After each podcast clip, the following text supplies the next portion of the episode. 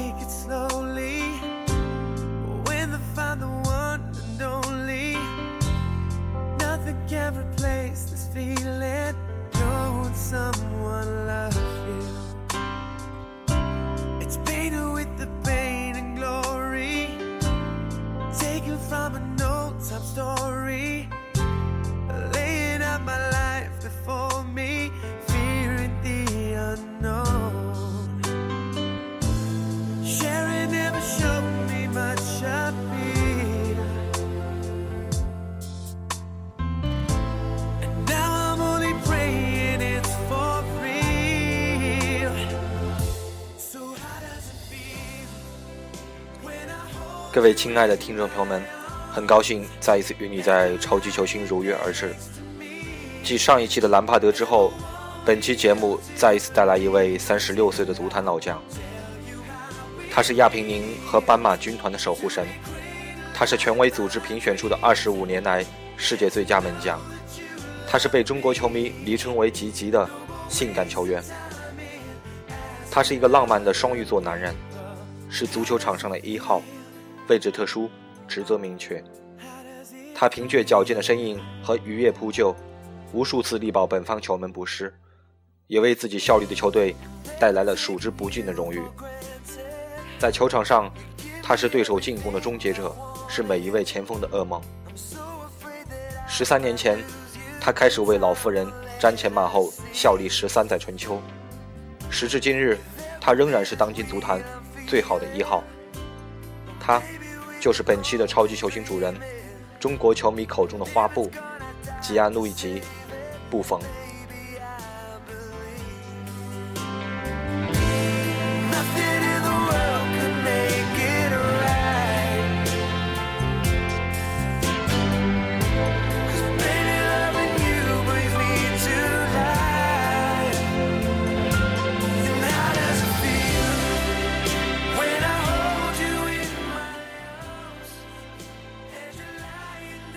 二零零六年，在尤文深陷电话门事件惨遭降级之后，他依然选择坚守都灵。一年之后，他与皮耶罗·内德维德和卡莫拉雷西等忠臣一起，将古星还在的斑马军团重新带回意甲联赛。正是这样的不离不弃，让所有的尤文球迷对他有了更多的爱。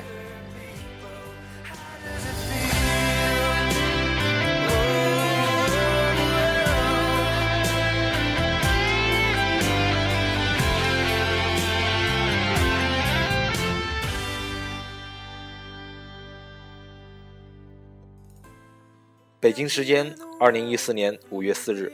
意甲进入第三十六轮赛事争夺。本轮比赛之前排名垫底的卡塔尼亚主场四比一爆冷击败九连胜的罗马，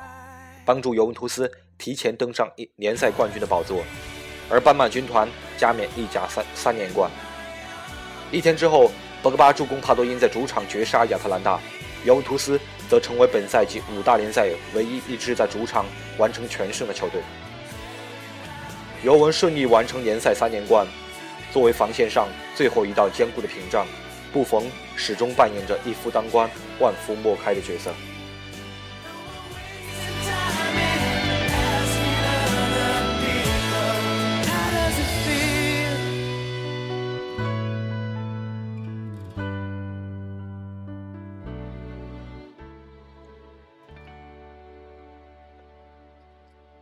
在布冯的记忆里，童年时期家里的储物间是一个特别的地方，每当四下无人，布冯都会来到这里，大声地练习极端球迷组织的歌曲，布冯和他的小伙伴们约定，长大之后要像哥哥们一样，加入家乡球队卡拉雷塞的极端球迷组织。那时的布冯最崇拜的球星是在国际米兰效力的马特乌斯。和小朋友一起踢球时，他也是打中场，因为他喜欢像马特乌斯那样掌控比赛。在他加入第一支少年球队中，布冯选择了八号。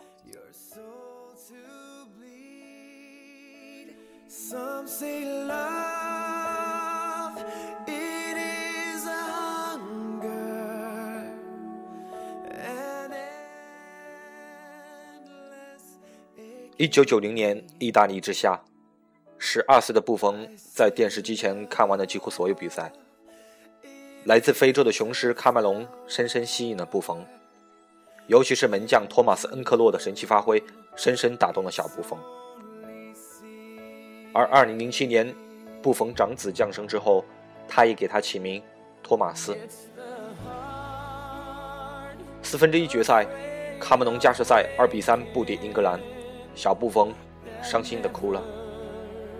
从那时开始，布冯开始不再排斥门将位置，他似乎感觉到了自己身上的某种潜力。一九九一年，刚刚站在门线前不久的布冯已经吸引了所有意甲豪门的眼球。在米兰、博洛尼亚和帕尔马的邀请面前，布冯的父母选择了最后一份合约。因为帕尔马是离家乡卡拉拉最近的小城市，布冯可以在那里安静的训练以及学习，而家人也能够过去照顾他。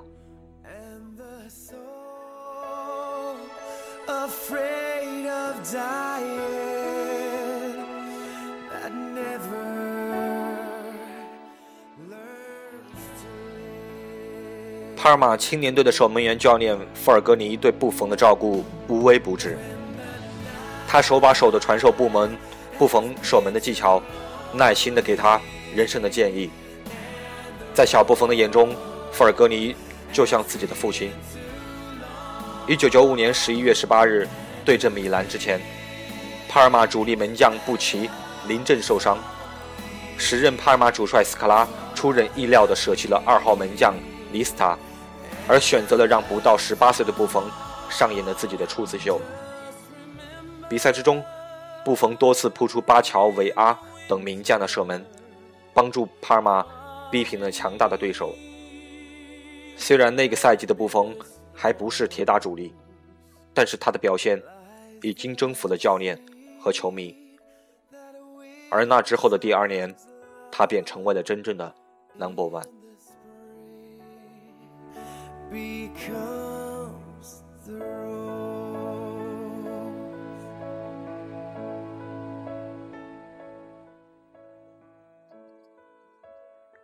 一九九八年，年仅二十岁的布冯被老马尔蒂尼选入了法国世界杯大名单。虽然只是帕留卡之后的二号门将，只是这一经历极大的激励了布冯。一九九八至九九 赛季，布冯迎来了自己在帕尔马的巅峰时期，单赛季连夺联盟杯、意大利杯、意大利超级杯。那一年联赛主场对阵国际米兰，布冯扑出了罗纳尔多的一粒点球，而帕马一比零取胜。赛后，布冯脱掉了脱掉了球衣，露出底下穿的一件印有超人的 T 恤。从那以后，全意大利的球迷都称呼他为“超人”。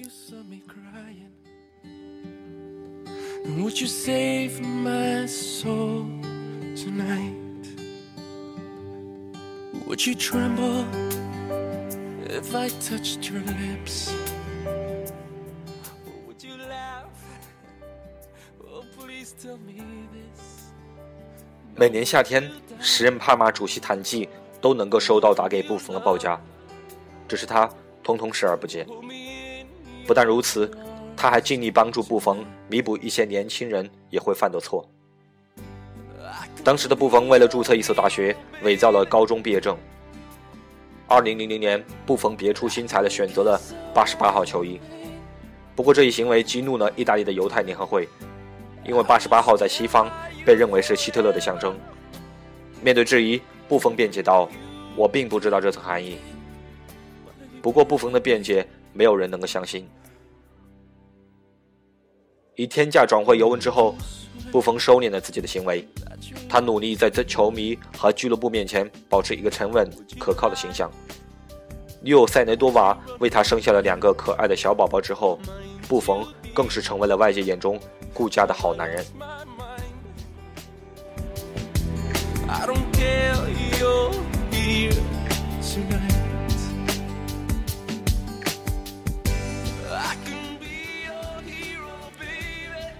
二零零一年夏，以四千六百万美元的守门员天价转会尤文图斯，也正是在加盟这支都灵豪门之后，他才首次夺取了意甲联赛冠军。从此之后，夺冠对于他来说逐渐成为了家常便饭。在二零零三年，他获得了欧洲足协颁发的最有价值球员和最佳门将两项大奖。在因伤错失了两千年欧洲足球锦标赛之后，他作为主力门将参加了二零零二年、二零零六和二零一零年的世界杯，还有二零零四年、二零零八以及二零一二年的欧洲足球锦标赛。一九九七年，十九岁的布冯在世界杯附加赛上首次代表意大利队出场。在冰天雪地的莫斯科，面对俄罗斯队，他高接低挡，取得了一个宝贵的平局。但与俱乐部不同，他在国家队还得排在老大哥佩鲁奇以及帕留卡之后。一九九八年他到了世杯世界杯赛场，却没有得到出场机会。二零零零年，布冯终于以主力门将站到了国家队的球门线之上，却在赛前最后一场与挪威队的热身赛上不幸受伤，只能看着托尔多在欧锦赛上成就神奇门将之美誉。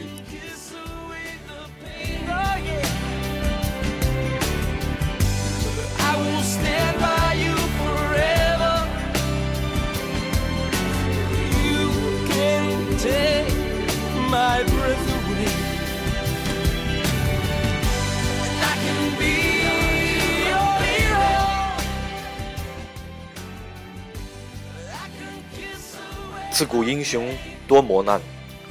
布冯在经历了些许风雨之后，终于迎来了自己的巅峰期。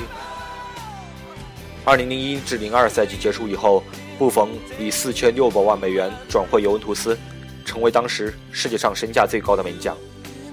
二零零二年世界杯和二零零四年欧锦赛，虽然意大利队的表现不尽如人意，但是布冯在门前的发挥可圈可点。随着年龄的增大，布冯身上的伤病在增加。二零零五至零六赛季，布冯在赛季初期被鲁斯科尼杯上的肩膀受伤而缺席了半个赛季，但是欧洲杯上他仍然是意大利不可或缺的一员。二零零六年世界杯，布冯七战仅丢两球，一球是乌龙球，而另外一球是齐达内的点球。其中八强战他更是扑出了一个关键打门，而头部撞柱，但是他没有退下，而是继续奋不顾身地把守着最后的打门。最终布冯得到了回报，和他的队友一起拿到了二零零六年世界杯冠军，而他自己也荣膺亚新奖。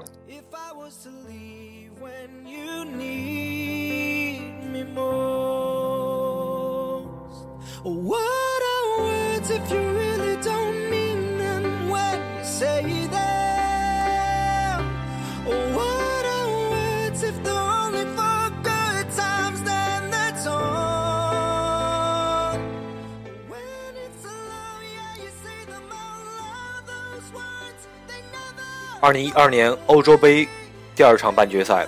依靠巴洛特利的两粒进球，意大利击败德国，与西班牙会师决赛。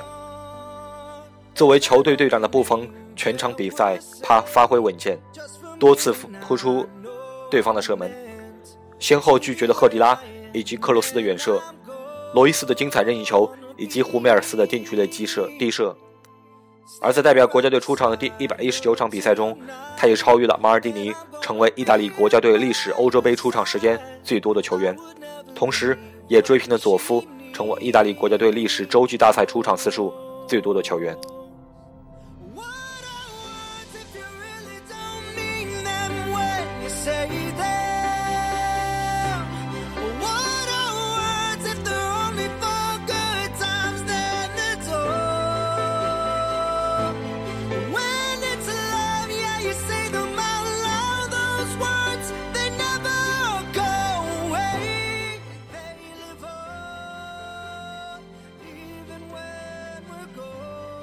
那一届欧洲杯，意大利在完全不被人看好的情况下闯入了最终在基辅的决赛。虽然最终零比四负于时下最强的卫冕冠军西班牙，只是表现顽强的蓝衣军团依然博得了世人一致认可。赛后吉吉在自己的脸书上写下了这样一段感人肺腑的话。If I was to leave when you need me most, I'm forever keeping my angel. 首先，我和你约定，二零一四年的巴西会更好，甚至是十二月十二个月后的二零一三年六月的联合会杯。我去那里绝不是为了做看客。我曾经谈过一个梦想，昨天我遭遇了挫折，但这个梦想依然在继续。在这一个月里，我们的球队都在成长，成为了一个真正的集体。队中的每一个成员都付出了很多，每个人都找到了自己的位置。我不是一个冠军球队的伟大队长，但是普兰德利他是一个伟大的教练，更是一位老老师。在执教之前，他首先是一个正直的人。我们可以为我们所做的感到自豪和骄傲，但是绝不能只停留在曾经的过往之上。在基辅，最大的意外不是卡西利亚斯举起奖杯，而是对手表对手表现出的一切足以可以作为我们的样本。他们是那样一群遥不可及的男人，西班牙人太为强大了。你看到他们就会知道，现在还没有哪支球队能够阻止他们。但我依然保持着平静，因为我知道我们已经做了所能做的一切一切。每个人都在努力，包括那些一分钟也没有上场的球员。在泪水中，我们看到了疲惫和沮丧，而亚军并不代表失败。当你已经做了所有的一切时，我们来到基辅只抱着一个美好的愿望，最美丽的是你们这些球迷，你们的情谊，你们昨天在意大利广场带来的爱。我从不愿看到你们失望和伤心的眼睛，所以请和我一起向前看，继续前行。这一次的悲伤已经结束，而下一次即将会是完美。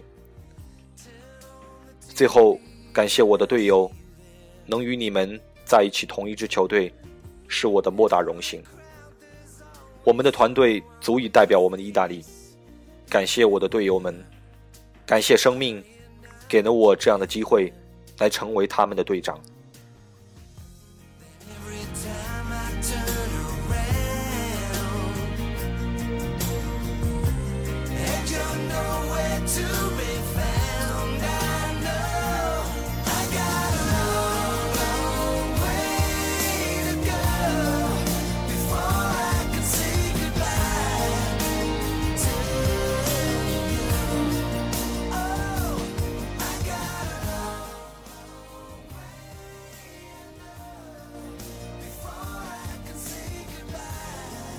二零一四年的巴西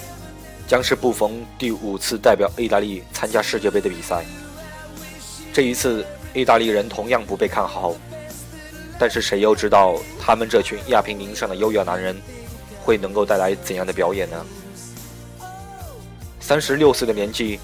早已看透足球场上的一切风情，如繁华坠落，只愿在落地前安享着最后的片刻华丽。这个世界只有两种门将，一种是布冯，另外一种叫做其他。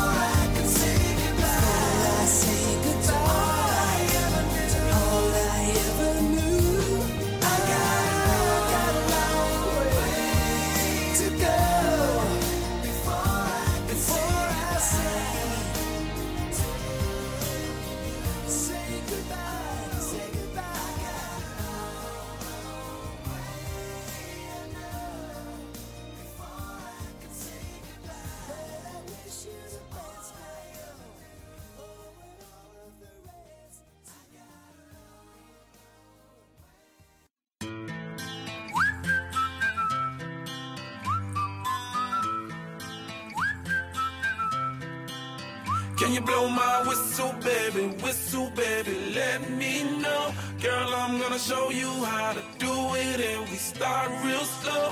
You just put your lips together and you come real close. Can you blow my whistle, baby, whistle, baby? Here we go.